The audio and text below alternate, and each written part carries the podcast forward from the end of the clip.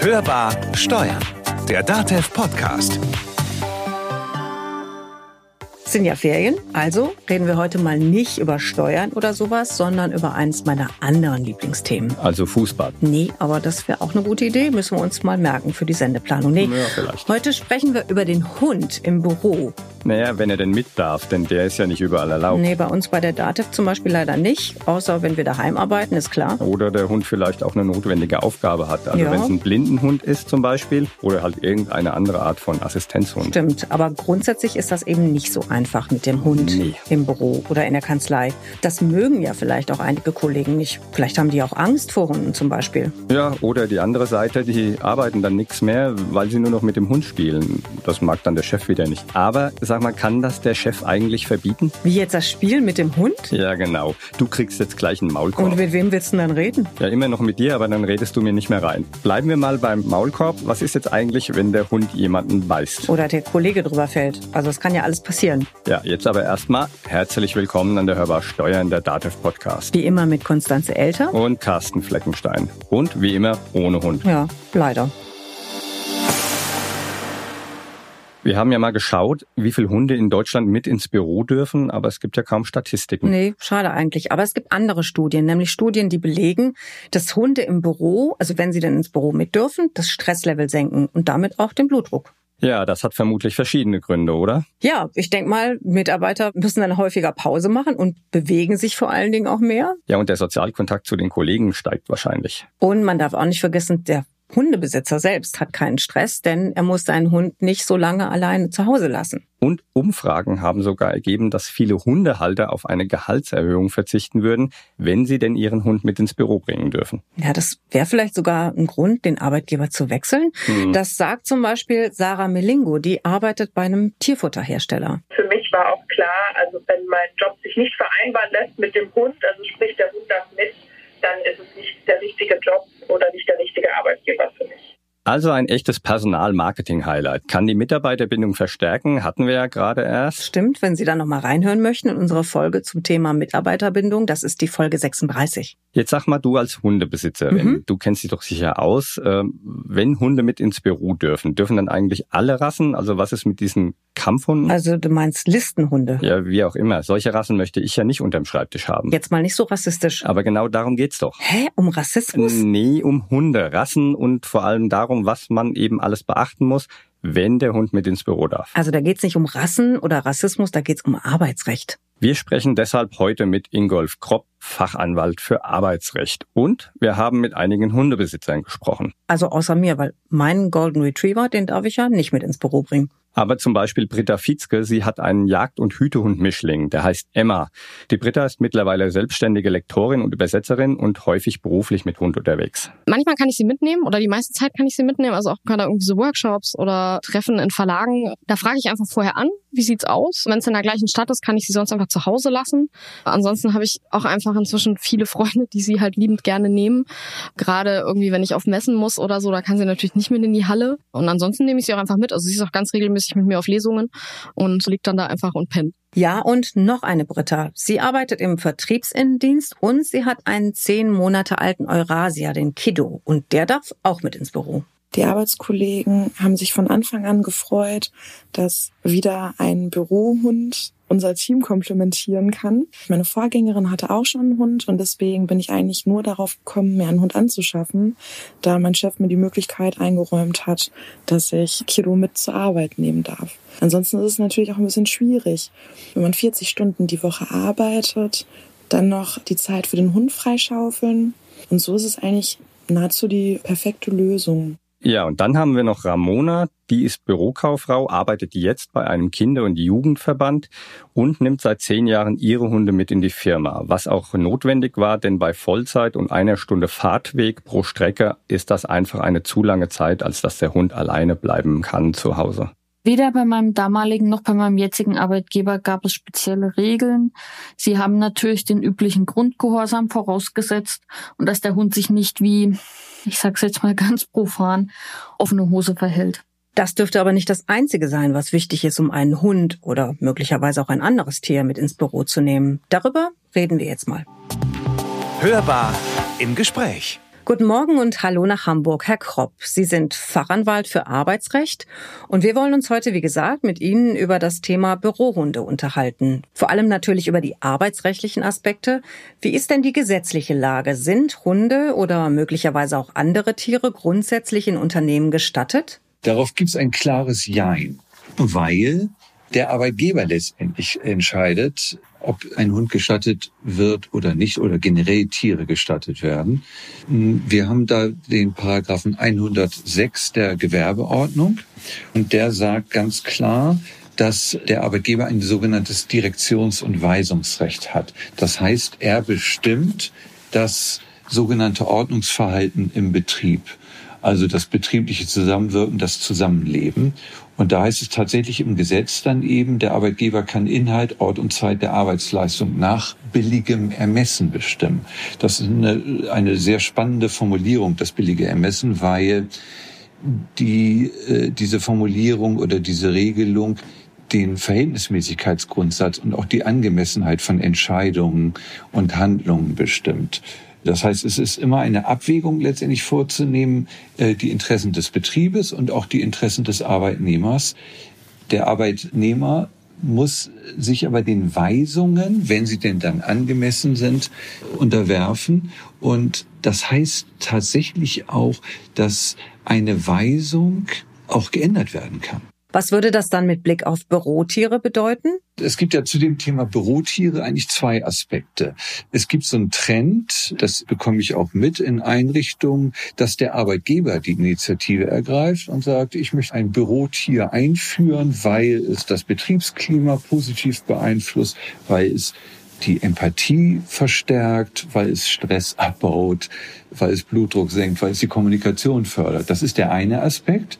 Der andere Aspekt ist ja der, dass ein Arbeitnehmer sagt, ich möchte gerne mein Tier mitbringen.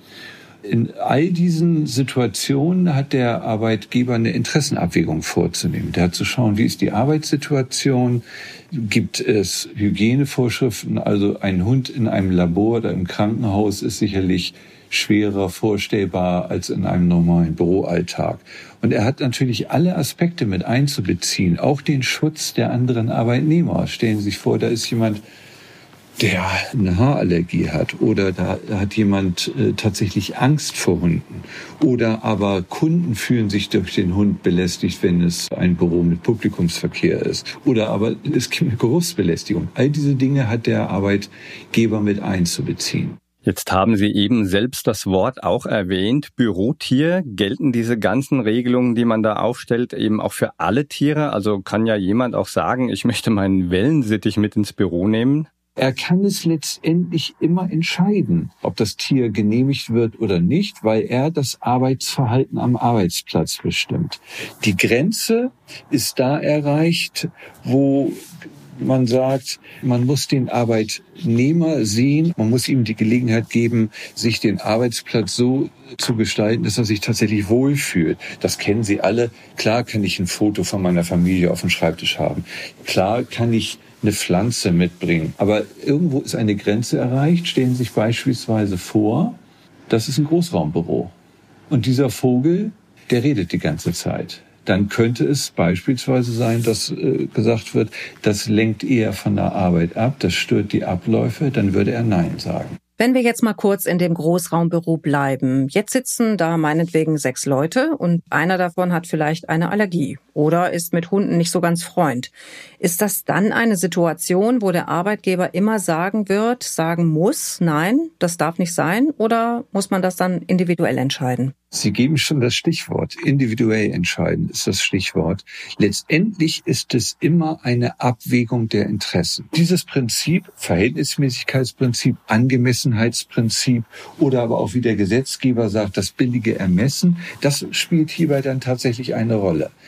Da wird man sicherlich sagen, in so einem Fall, ein Allergiker, der hat Vorrang, weil der tatsächlich mit seiner Allergie dann in diesem Büro nicht mehr arbeiten könnte.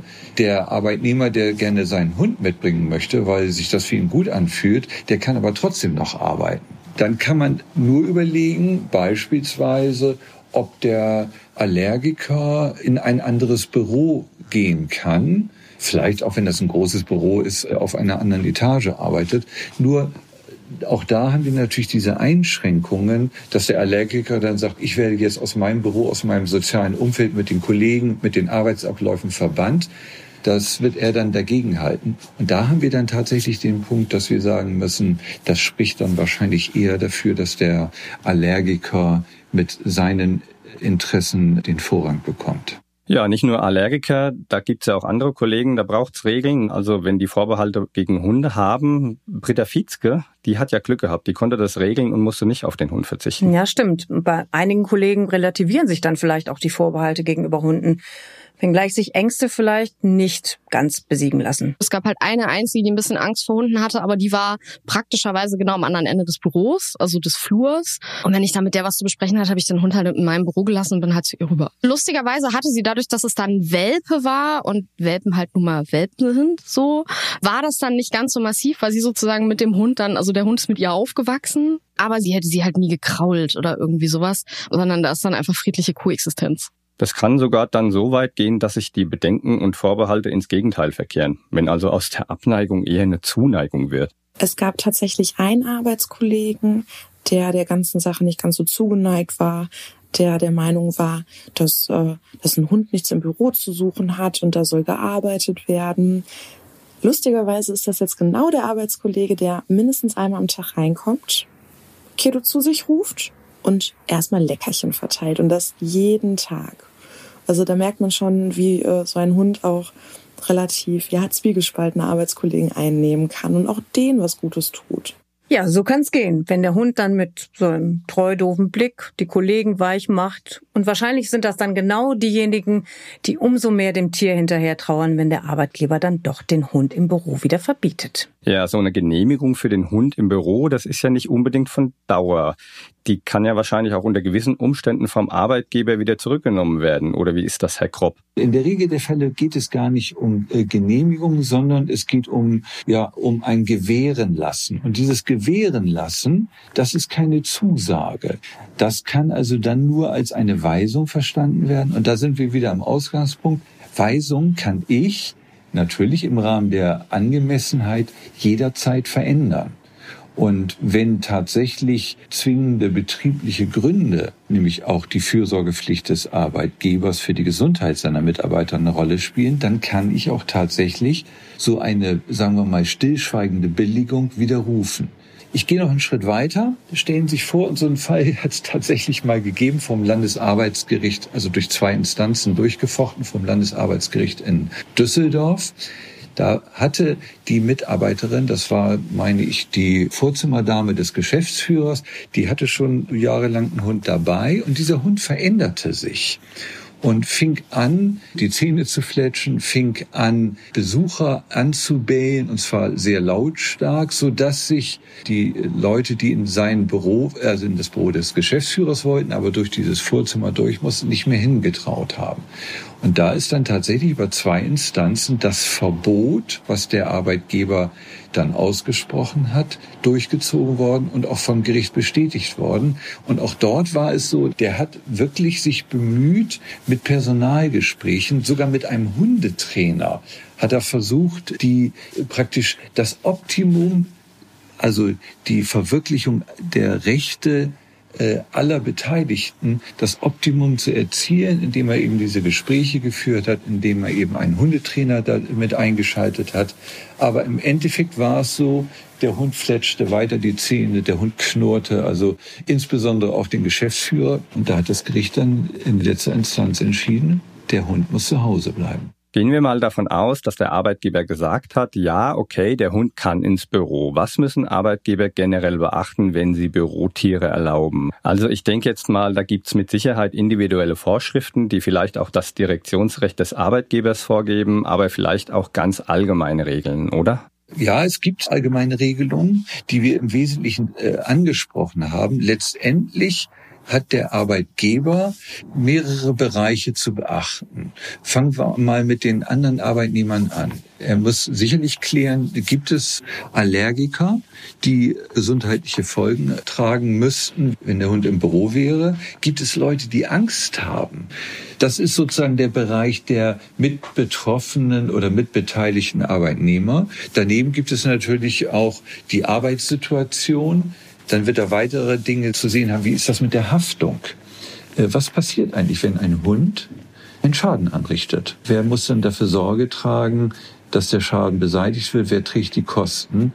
Ich kann also nur jedem Arbeitgeber empfehlen, dass er sicherstellt und sich das auch zeigen lässt, dass eine entsprechende Haftpflichtversicherung besteht, damit auf jeden Fall klar ist, wer den Schaden zu bezahlen hat und damit auch sichergestellt ist, dass der Schaden bezahlt wird.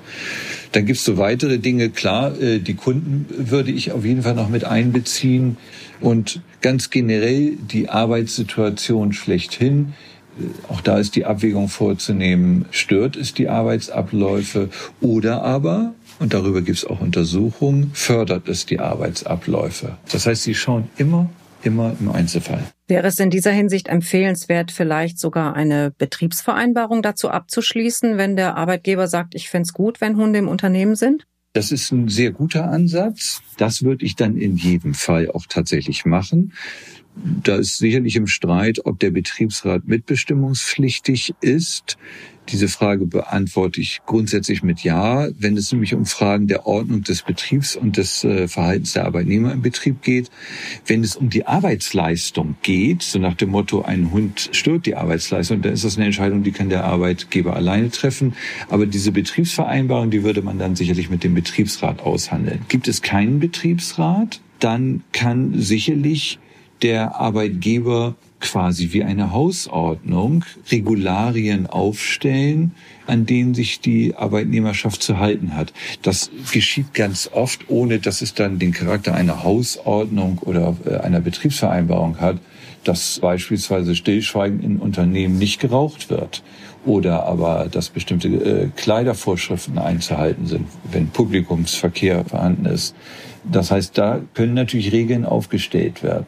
Ob ein Arbeitgeber das will, das ist äh, eine ganz andere Geschichte, weil er da dann natürlich, wenn er so etwas aufstellt, dann schafft er Kriterien, an denen er sich festhalten lassen muss und aus denen er nur aus wichtigem Grund wieder rauskommt. Gleich was der Betriebsrat oder jetzt eben der Chef vorgibt, der Bürohund hat sich natürlich auch an Regeln zu halten. Das hat Britta ihrem Eurasia Kiddo auch beigebracht. Mir war es sehr wichtig, dass Kiddo sich in sein Körbchen schicken lässt und dass er auch nicht alleine ohne meine Freigabe ähm, aufstehen darf aus diesem Körbchen. Und rumkläffen sollte der Hund natürlich auch nicht. Genau, und die Hundehalter sollten für eine gute Erziehung sorgen. Der Kollegen. Nee, des Hundes vor allem, aber natürlich auch vielleicht der Kollegen. Und dann war für mich einfach klar, okay, der Hund darf einfach kein Kleffer sein. Ich entscheide, wann gespielt wird. Das heißt, ich habe dann mit ihr einfach von klein auf ihr beigebracht, wenn ich arbeite, schläfst du. Und das war auch das, was ich mit den Kollegen dann, also so kraulen ja, aber viel gespielt wurde im Büro zum Beispiel auch einfach nicht, weil es kein Actionort sein sollte. Naja, für manche ist der Hund eben im Büro obligatorisch. Bei Sarah Melingo beispielsweise, da liegen oder laufen manchmal acht bis neun Hunde im Büro rum. Himmel. Das ist eine ganze Menge. Aber trotzdem darf da auch nicht jeder Hund mit ins Büro. Falls zum Beispiel gar nicht gehen würde, wäre es ein Hund, der irgendwie ähm, bei bestimmten Mitarbeitern aggressiv reagiert oder sowas. Also das ähm, könnten wir und würden wir einfach nicht erlauben wollen. Aber was ist denn mit dem Gleichbehandlungsgrundsatz? Ja, Herr Kropp, wenn der eine den Hund mit ins Büro bringen darf, darf dann das doch auch der andere, oder wie ist das? Da gilt aber grundsätzlich, ich kann nur die Dinge, die Situation miteinander vergleichen, die vergleichbar sind. Also ich darf nicht Äpfel mit Birnen vergleichen. Das heißt, ich darf keine willkürliche Schlechterstellung des einen Arbeitnehmers gegenüber dem anderen Arbeitnehmer haben. Aber es gibt natürlich Gründe, warum man sagen kann, das passt nicht. Das heißt, man muss immer im Einzelfall schauen. Genauso auch, wenn das ein ganz ruhiger Hund ist, den man eigentlich gar nicht mitbekommt, der immer nur unterm Schreibtisch liegt, oder aber wenn das ein Hund ist, der, der sehr lebhaft ist, vielleicht sogar aggressiv ist, laut ist, dann darf man sagen, nee, so einen Hund kannst du leider nicht mitbringen. Würde das dann auch darauf zutreffen, wenn der Chef jetzt auf einmal selbst einen Hund hat und den dann auch gerne mit ins Büro mitbringen möchte, vorher aber keine Hunde erlaubt waren? Wäre das auch so ein Fall für diese willkürliche Besser- oder Schlechterstellung? Das ist eine spannende Frage. Der Chef als Eigentümer wird möglicherweise sagen, ich habe eine andere Position als die Arbeitnehmerschaft. Mit dieser Argumentation wäre er aber nicht gut beraten. Tatsächlich hätte der Arbeitgeber, der Chef, Erklärungsbedarf, wenn er es mit seinem Hund so hält, dass der im Büro erscheinen kann und mit anderen Hunden nicht. Da spielt dann tatsächlich die Interessenabwägung eine Rolle, dass man sagt, die Argumente, die er vorbringen kann, die können gewichtig sein. Wie ich vorher schon sagte, vielleicht ist sein Hund ein ganz ruhiges Tier äh, und der Hund, der dazukommen sollte, ist aber ganz anders oder vielleicht einfach nur schlecht erzogen, das kann ja auch sein, dann kann er eine Differenzierung vornehmen. Aber er kommt tatsächlich in Erklärungsnot, äh, unter dem Aspekt Angemessenheit, Verhältnismäßigkeitsgrundsatz, wenn er sagt, ich darf das, weil ich der Chef bin. Jetzt hatten Sie ja eingangs schon beschrieben, dass es viele Untersuchungen gibt, die zeigen, dass Hunde im Büro durchaus auch positiven Einfluss haben auf die Arbeitsmoral, auf die Leistung, vielleicht auch auf die Gesundheit, Stichwort Stressabbau und möglicherweise damit auch zu einer optimalen Arbeitsumgebung beitragen. Glauben Sie, dass es generell zu einer Zulassung von Hunden im Büro kommt, jetzt gerade mit Blick auf die aktuelle Debatte rund um New Work? Sie fragen mich, ob ich das glaube. Tatsächlich glaube ich das nicht, weil wenn das geregelt werden würde auf Gesetzesebene, also vom Gesetzgeber aus, dann würde er tatsächlich zu sehr in die betrieblichen Abläufe eingreifen. Und das wird er nicht machen, weil tatsächlich immer, das zieht sich ja wie ein Leitfaden durch unser Gespräch, immer eine Individualentscheidung im Einzelfall getroffen wird, unter Würdigung der Gesamtumstände. Und da kann ein Gesetzgeber nicht eingreifen. Das ist das eine. Die Tendenz, wie das in Unternehmen gesehen wird, da könnte ich mir sogar vorstellen, dass tatsächlich dort eine Bewegung reinkommt, wobei das auch wieder sehr individuell sein wird. Also ich stelle fest, das bekomme ich eben auch, äh, ich schaue ja in sehr viele Unternehmen rein, ich stelle fest, dass da, wo ein Hund da ist, mir schon berichtet wird, dass äh, eben all diese positiven Effekte da sind. Und wir haben einen Aspekt vielleicht noch gar nicht erwähnt, nämlich den der Kommunikation, weil auch die Kommunikation das A und O in einem Unternehmen ist. Und da ist ein Hund ganz sicher auch eine Möglichkeit, im Gespräch miteinander zu sein und vielleicht damit auch neue Brücken zu schlagen. Herr Kropp, vielen Dank für das sehr informative Gespräch und ich hoffe ja immer noch darauf, dass ich meinen Hund künftig auch mit ins Büro bringen darf oder zumindest mit ins Studio. Naja, vielleicht. Herr Kropp, schönen Gruß nach Hamburg und einen schönen Tag. Wünsche ich Ihnen auch. Vielen Dank. Auf Wiederhören. Tschüss. Also, hast du jetzt gehört? Ja. Einfach den Hund mit in die Firma bringen geht nicht, auch wenn der bürotauglich ist. Na, das hätte ich ja auch nicht gemacht. Ich muss den Chef überzeugen. Und deine Kollegen, also mich? okay, habe ich dich überzeugt? Ja. Okay, und selbst also Carsten ist dabei und wenn mein Chef dem gegenüber offen ist, dann ja, kann trotzdem noch was schiefgehen. Da zittert der Hund dann etwas kaut am Tisch oder pullert auf den Teppich. Also, Aber Hunde entstressen, sag ich dir. Ja, nicht nur du. Auch Ramona sagt das. Meine Kollegin hat neulich zu mir gesagt, dass es einfach so schön ist, wenn man nach einem blöden Telefonat sich einfach mal den Hund schnappen kann und kraulen kann. Na, das macht doch gleich mal viel bessere Laune. Wenn Sie jetzt einfach nochmal nachlesen wollen, weil Sie überlegen, einen Hund mit ins Büro zu nehmen, dann finden Sie die Infos dazu in unseren Show Notes. Und wenn Sie auch die Bürohunde kennenlernen bzw. sehen möchten, die an dieser Folge beteiligt waren, dann werfen Sie einen Blick in unseren Instagram-Account DATEVG. Demnächst hörbar. Sag mal, was passiert eigentlich, wenn der Mitarbeiter einen Bürohund hat und in den Urlaub geht? Hat der Hund dann auch offiziell Urlaub? Ernst gemeint jetzt? Nee. Aber ja, klar. Ja, aber wir haben jetzt erstmal Urlaub, den brauchen wir, glaube ich, beide. Heißt aber nicht, dass es keine Sendung gibt in zwei Wochen, denn? Ja, wir waren so nett und haben vorproduziert. Und falls Sie im Urlaub sind, dann hören Sie doch danach wieder rein. Und wenn Sie schon wieder arbeiten müssen, dann? Wird's auch interessant. Denn in der nächsten Folge geht's darum, was man im Sommer im Büro anziehen darf. Sollte, muss und was nicht. Das war Hörbar Steuern, der Dativ Podcast. Wenn es Ihnen gefallen hat, dann abonnieren Sie uns, teilen Sie uns auch gerne und empfehlen Sie uns weiter.